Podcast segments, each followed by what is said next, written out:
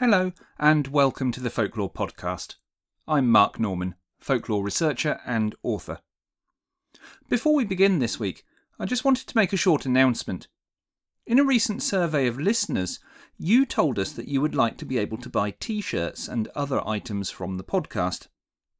We recently commissioned a UK illustrator, John Chadwick, one of the people behind the Folk Horror Revival Facebook group, to produce an exclusive piece of artwork for the podcast for just this purpose. He didn't let us down and has designed a fantastic piece of art around the theme of the black dog in folklore, in the style of a medieval woodcut.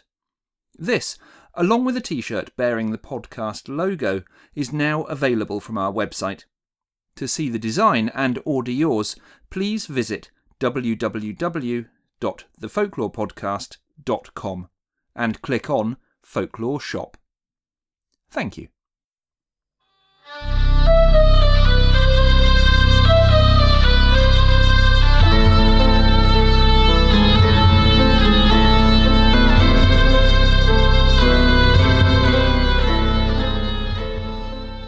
Folklore The beliefs, traditions, and culture of the people.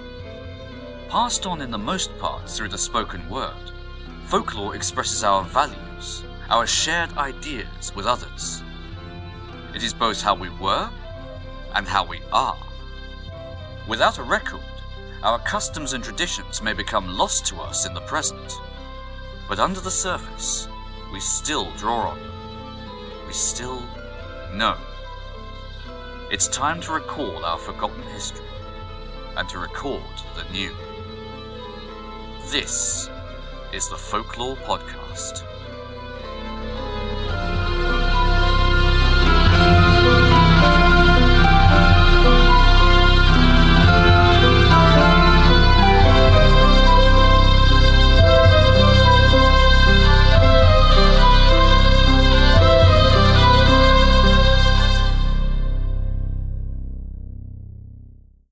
In years gone by, before we had the understanding that we have now of matters of science and medicine, human beings turned to the more supernatural to find explanations for things that they did not understand. We've covered this before on the podcast in our examination of sleep paralysis and the old hag phenomenon.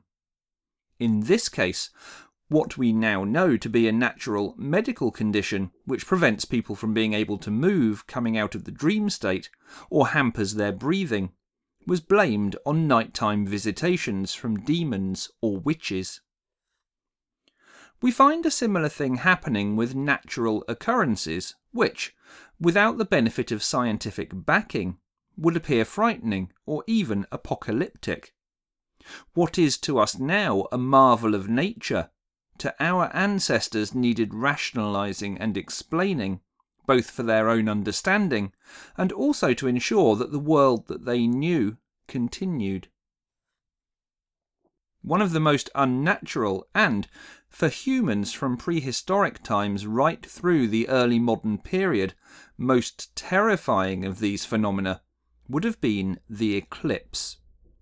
Whether it was the sun or the moon being affected, Something in the heavens, home of the gods in many cases, was certainly amiss, and this surely spelt trouble. A solar eclipse occurs when the moon is new. It moves between the sun and the earth, blocking the sun's rays and casting a shadow onto the earth. Because of a range of factors, the constant motion of the moon and earth, the slant of the axis, and such like. The position of eclipses will vary, as well as the shadow moving and being limited. This, of course, makes a solar eclipse in one place a very rare event, and also accounts for the various shapes which would be witnessed by an audience when one did occur. As the moon passes across and begins to cast a shadow, we begin to see the familiar black semicircle appear on the surface of the sun, making it look as if a bite has been taken out of the side of it. This naturally led to a range of similar stories across many cultures in an effort to explain what they were seeing. Depending on the country and its mythology, the animal in the stories, which may be real or mythical itself, varies, but the themes remain quite common. In Norse mythologies, for example, wolves were the animal that were blamed for eating the sun, whereas in Vietnam, the eclipse was said to be caused by a giant frog making a meal of the celestial body. In other countries, the animal not only devours the sun, but also lends its name to the word eclipse in that language.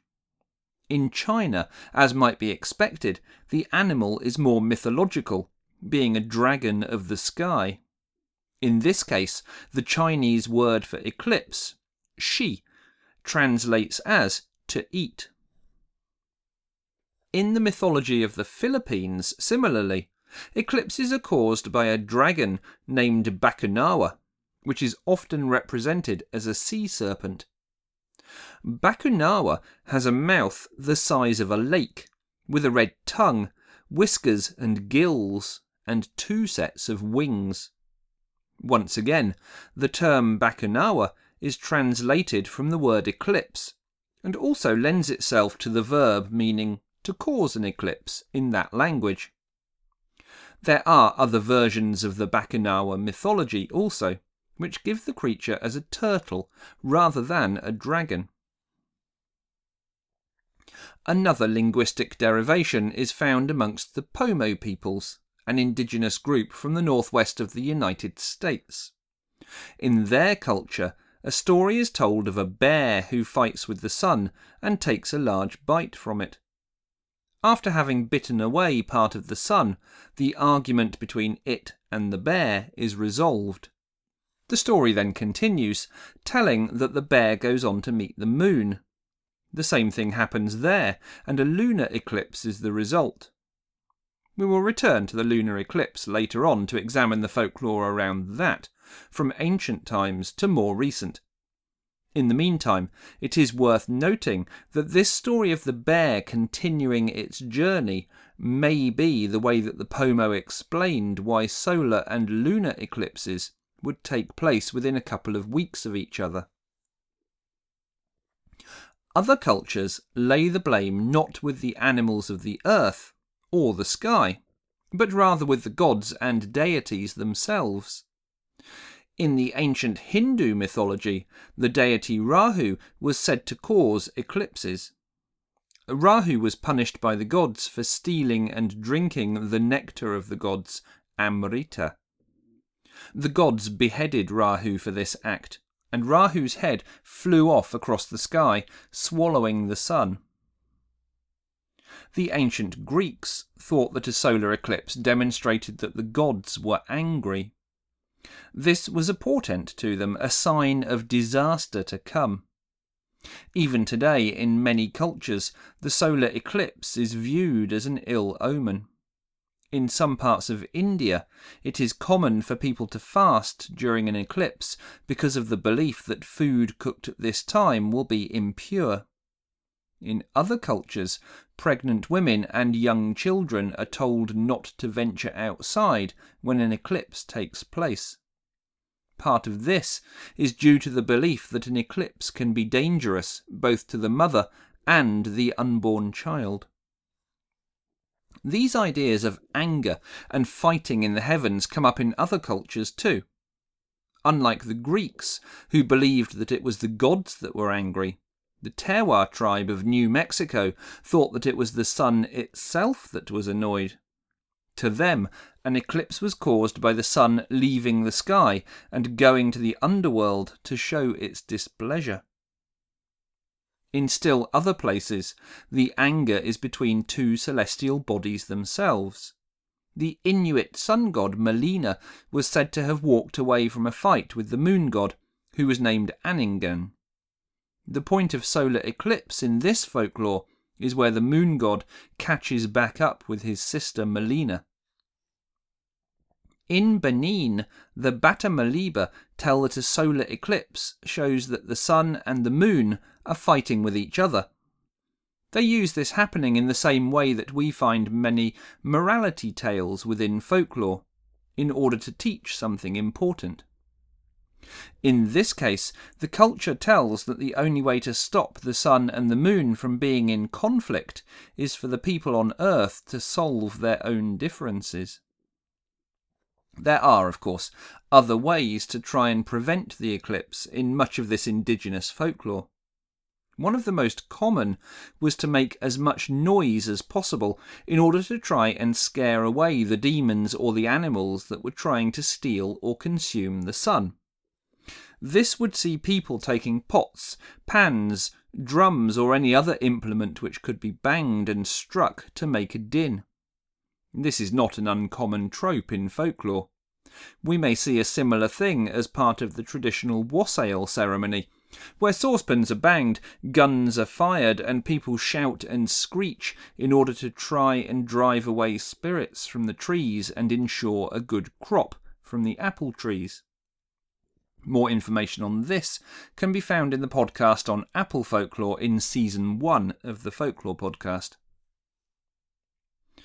Much of Navajo tradition is centered around the universe and balance of the cosmos, and so it is natural that an eclipse would play a part in their beliefs here also. For the Navajo, an eclipse is quite natural and was a time to stop and reflect. Even in more modern times, many Navajo will still follow some of the older traditions at the time of an eclipse. Like some of the Indian people, they will also refrain from eating and drinking at this time, but will stay awake with their family indoors and sing traditional songs and reflect on the balance and order of the cosmos. A lunar eclipse takes place when the shadow of the Earth blocks off the light from the Sun, which would normally be reflected off the surface of the Moon. Eclipses can be either partial or total, depending on the position of the Earth. The third type, penumbral, which takes place when the moon is in the Earth's outer shadow, does not have a very discernible effect to the lay viewer. Although a significant amount of folklore has grown around the solar eclipse, we find probably even more around astronomical events involving the moon. As our nearest celestial neighbour and the body appearing largest in the sky, the moon is naturally significant to many cultures. There is a natural link between the Earth and Moon, with the latter affecting our tides, for example, and anecdotally, our mental state in some cases. In recent times, we find a lot of discussion surrounding the various types of astronomical event which may involve the moon. Harvest moons, blood moons, snow moons, super moons, and the like and conjunctions between these and eclipses being even more significant. The same themes involving sky creatures and cosmic conflict that we find with some solar eclipse folklore can also be seen in times of lunar eclipse. If we look at the ancient Incan traditions recorded by Spanish settlers arriving in the New World, we can see a collection of many of the themes that we have already covered. One myth, for example, has a story of a jaguar which attacked and ate the moon. This was also said to explain the blood red colour that the moon turns during a total eclipse. So, there we have parallels with many of the animal myths surrounding the sun. Continuing that same story, the Incas believe that after devouring the moon, the jaguar would come to Earth and begin to eat people here. To stop this happening, they would try and drive the cat away by creating a lot of noise, shaking spears at the sky, and beating dogs to encourage them to howl and bark. Again, we see commonalities here with the Benin lore at the solar eclipse, and also the wassailing traditions of spirit scaring. Ancient Mesopotamia drew strong links between the moon and the earth.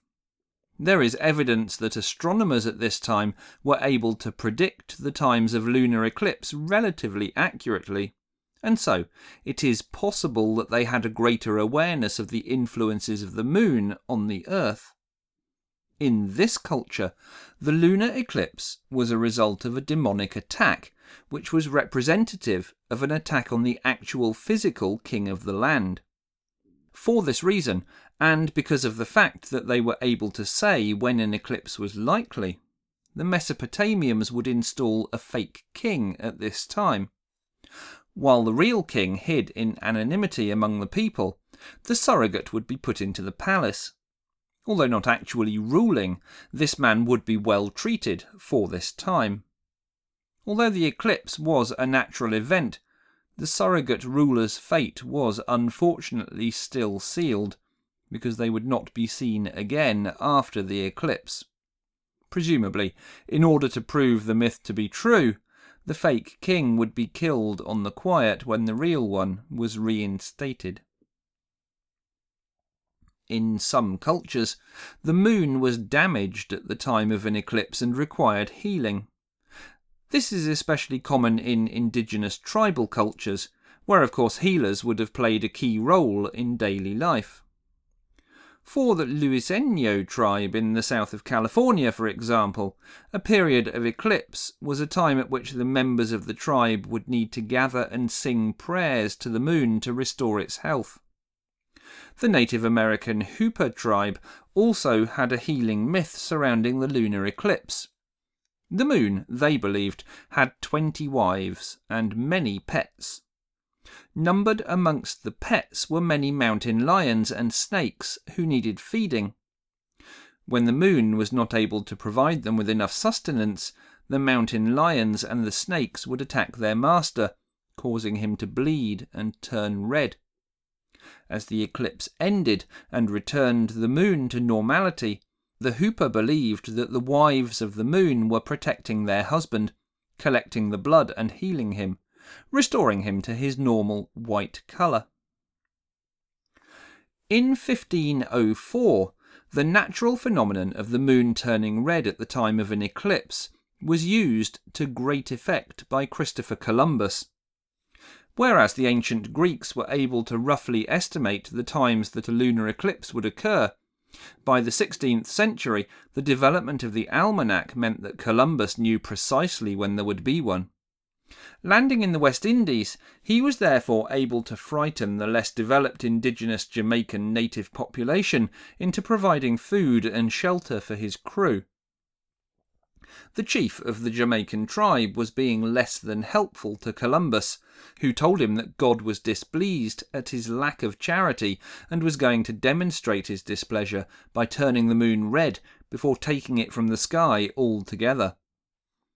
As the eclipse began to show its effects, the local population became very scared. Columbus waited until the moon had nearly come out of its eclipse state before telling the chief that God would forgive the tribe if they cared for him and his crew until they left.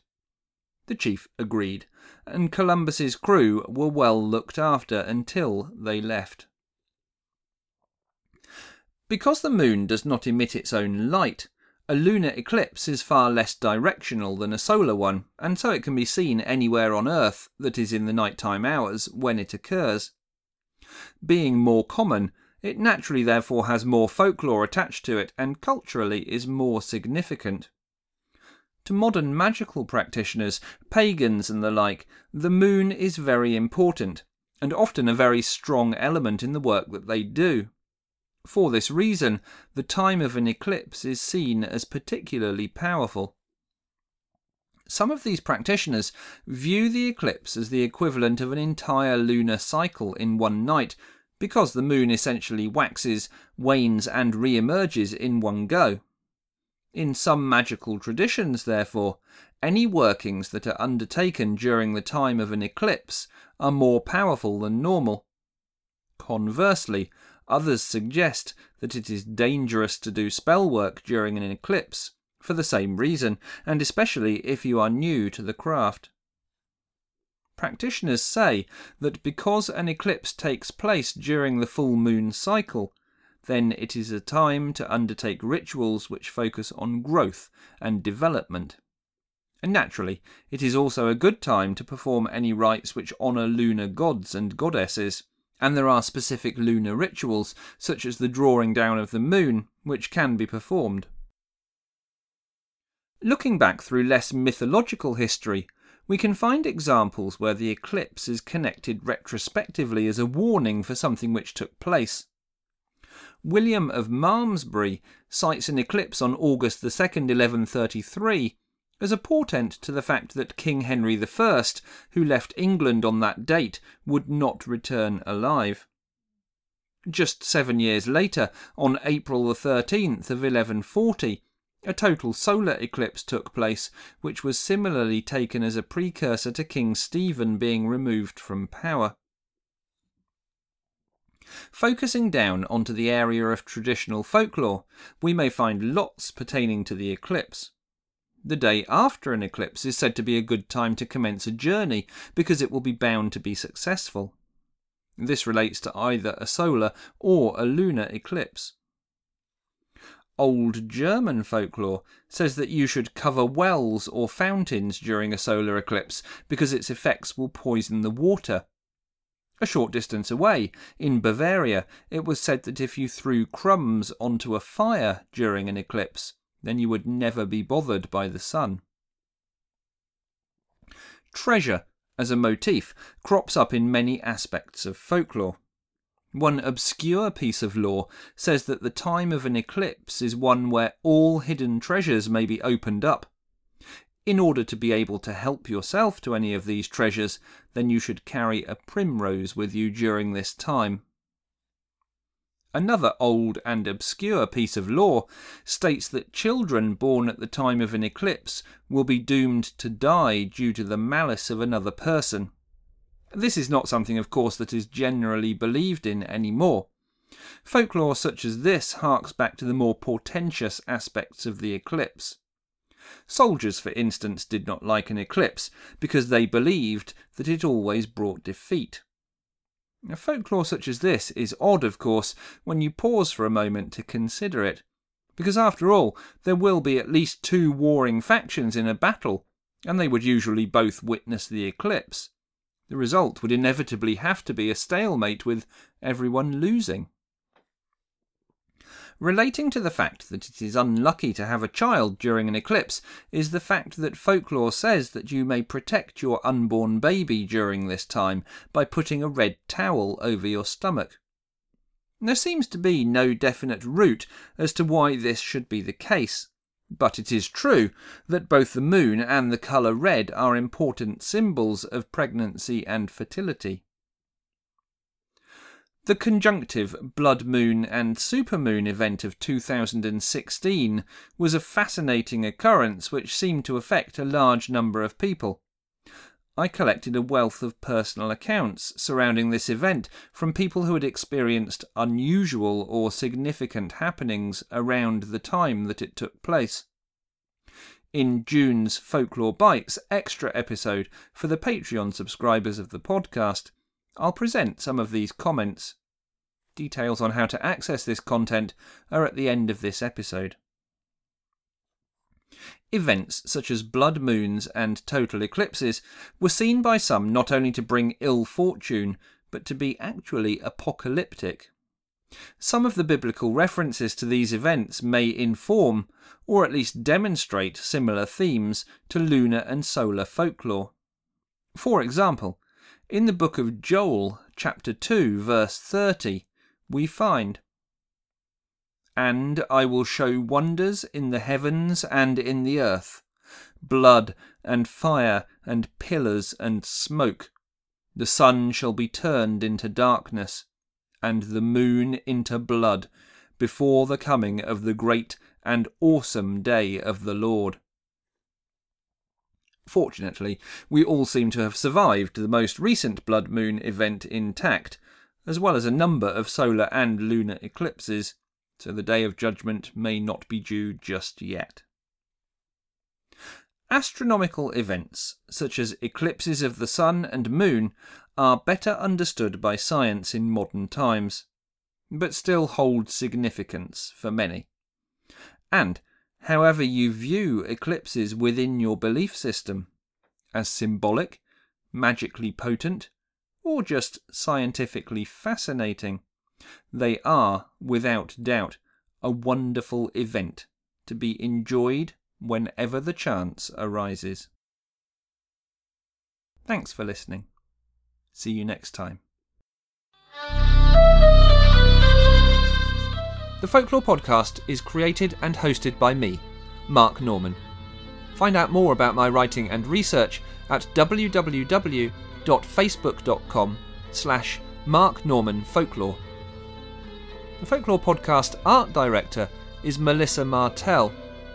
Find her work at www.mdmcreate.com. The Folklore Podcast will always be free to listen to, but it is an enormous amount of work to research, create, record, and write two of these episodes every month. And so, we have created a simple way in which you can help to support the ongoing life of the Folklore Podcast. Please visit our website at www.thefolklorepodcast.com and click on support there are various ways that you can help, and they don't all involve giving us money. Even just leaving a simple review on iTunes or other podcast apps helps to grow our audience. So please do visit and take a moment to help us to keep going. Thank you for listening. The Folklore Podcast theme music is written and performed by Gurdy Bird.